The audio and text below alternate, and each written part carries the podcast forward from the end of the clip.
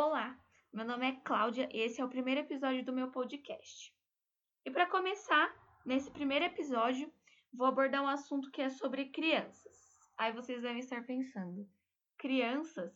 E é exatamente isso. Quem nunca ouviu uma criança falar tipo uma frase que te deixa meio assustado na hora? Eu já ouvi várias vezes e é bem tenso.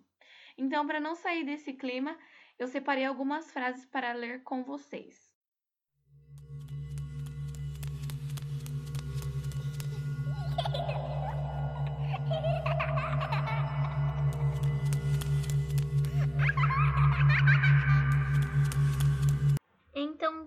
Vamos lá com a primeira frase.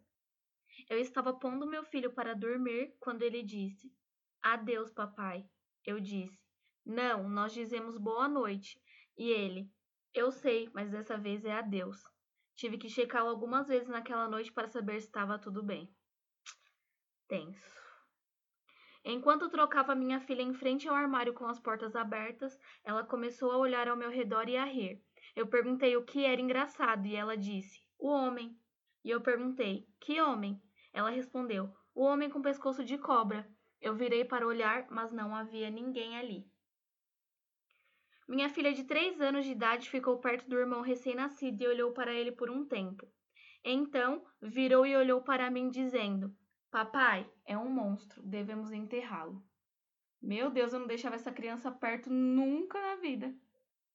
Meu filho de quatro anos perguntou para minha irmã grávida se havia um bebê na barriga dela. Ela disse que sim. Então, com a cara mais séria, ele deslizou da cadeira e foi em direção à cozinha, dizendo: Nós precisamos tirá-lo daí. Vou pegar uma faca. Essa daqui eu achei, né, a mais tensa de todas. Eu, Volte a dormir, não tem nada debaixo da sua cama. Meu filho, ele está atrás de você agora. Meu sobrinho fez isso comigo uma vez, minhas queridas, meus queridos. Eu quase tive um negócio. Antes de eu nascer aqui, eu tinha uma irmã, certo? Ela e a minha outra mãe são tão velhas agora. Elas ficaram bem quando o carro pegou fogo, mas eu certamente não. E para finalizar, eu separei dois casos de crianças psicopatas.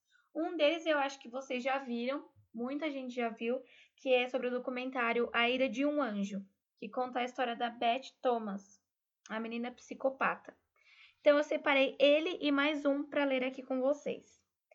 Ainda pequena, Beth e seu irmão foram adotados por um casal amoroso, pronto para dar todo o carinho possível para as crianças. Poucos meses depois, porém, ela apresentou indícios de que queria matar sua família. A criança de aparência angelical batia a cabeça do irmão no concreto, esfaqueava animais de estimação e se masturbava em público compulsivamente. Um trecho de uma entrevista de A Ira de um Anjo, documentário de 1992, feito sobre a garotinha, mostra sua falta de remorso. Doutor, seus pais têm medo de você? Beth, sim. Doutor Ken, o que você quer fazer com eles? Beth, esfaqueá-los. O casal não sabia, mas antes de serem adotadas, as crianças foram abusadas pelo pai biológico. Beth tinha sonhos constantes em que um homem estranho caía em cima dela ou escalava seu corpo. Assim que os pais perceberam comportamento agressivo, a internaram em uma clínica especializada e iniciaram o tratamento. Beth cresceu, se recuperou e hoje em dia é enfermeira, ajudando pessoas que passaram pela mesma situação que ela. Eu acho essa bem tensa e bem triste, né, por tudo que ela passou e o que essa situação fez ela se tornar. O segundo é sobre duas crianças assassinas. Eles tinham 10 anos. Em 1993, James, de 3 anos, passeava com a mãe no shopping da cidade.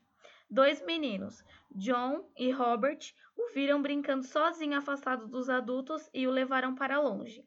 De mãos dadas, os três caminharam por 40 minutos, se distanciando do shopping. Quando adultos perguntavam o que estavam fazendo sozinhos, os mais velhos respondiam que eram irmãos voltando para casa. Chegando a uma estação de trem abandonada, John e Robert jogaram tinta, pedras e tijolos. Chutaram, bateram e até acertaram uma barra de ferro de mais de 10 quilos na cabeça do mais jovem.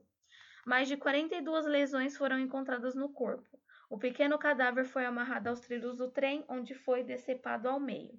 Reconhecidos por testemunhas, os dois estão na lista de pessoas mais jovens a ir para a cadeia, onde ficarão até atingir 18 anos, quando foram libertados e ganharam novas identidades. Em 2010, John foi preso novamente, dessa vez por posse e distribuição de pornografia infantil, sendo condenado a dois anos de cadeia. Em 2018, ele foi preso mais uma vez pelo mesmo motivo. Então é isso, galera. Muito obrigada quem ouviu até aqui. Esse foi o meu primeiro episódio. Nunca havia feito isso antes. Preciso melhorar algumas coisas e é isso aí. Na próxima semana eu vou voltar com outro tipo de conteúdo, mas sempre abordando o tema terror. E mais uma vez, obrigada e até a próxima.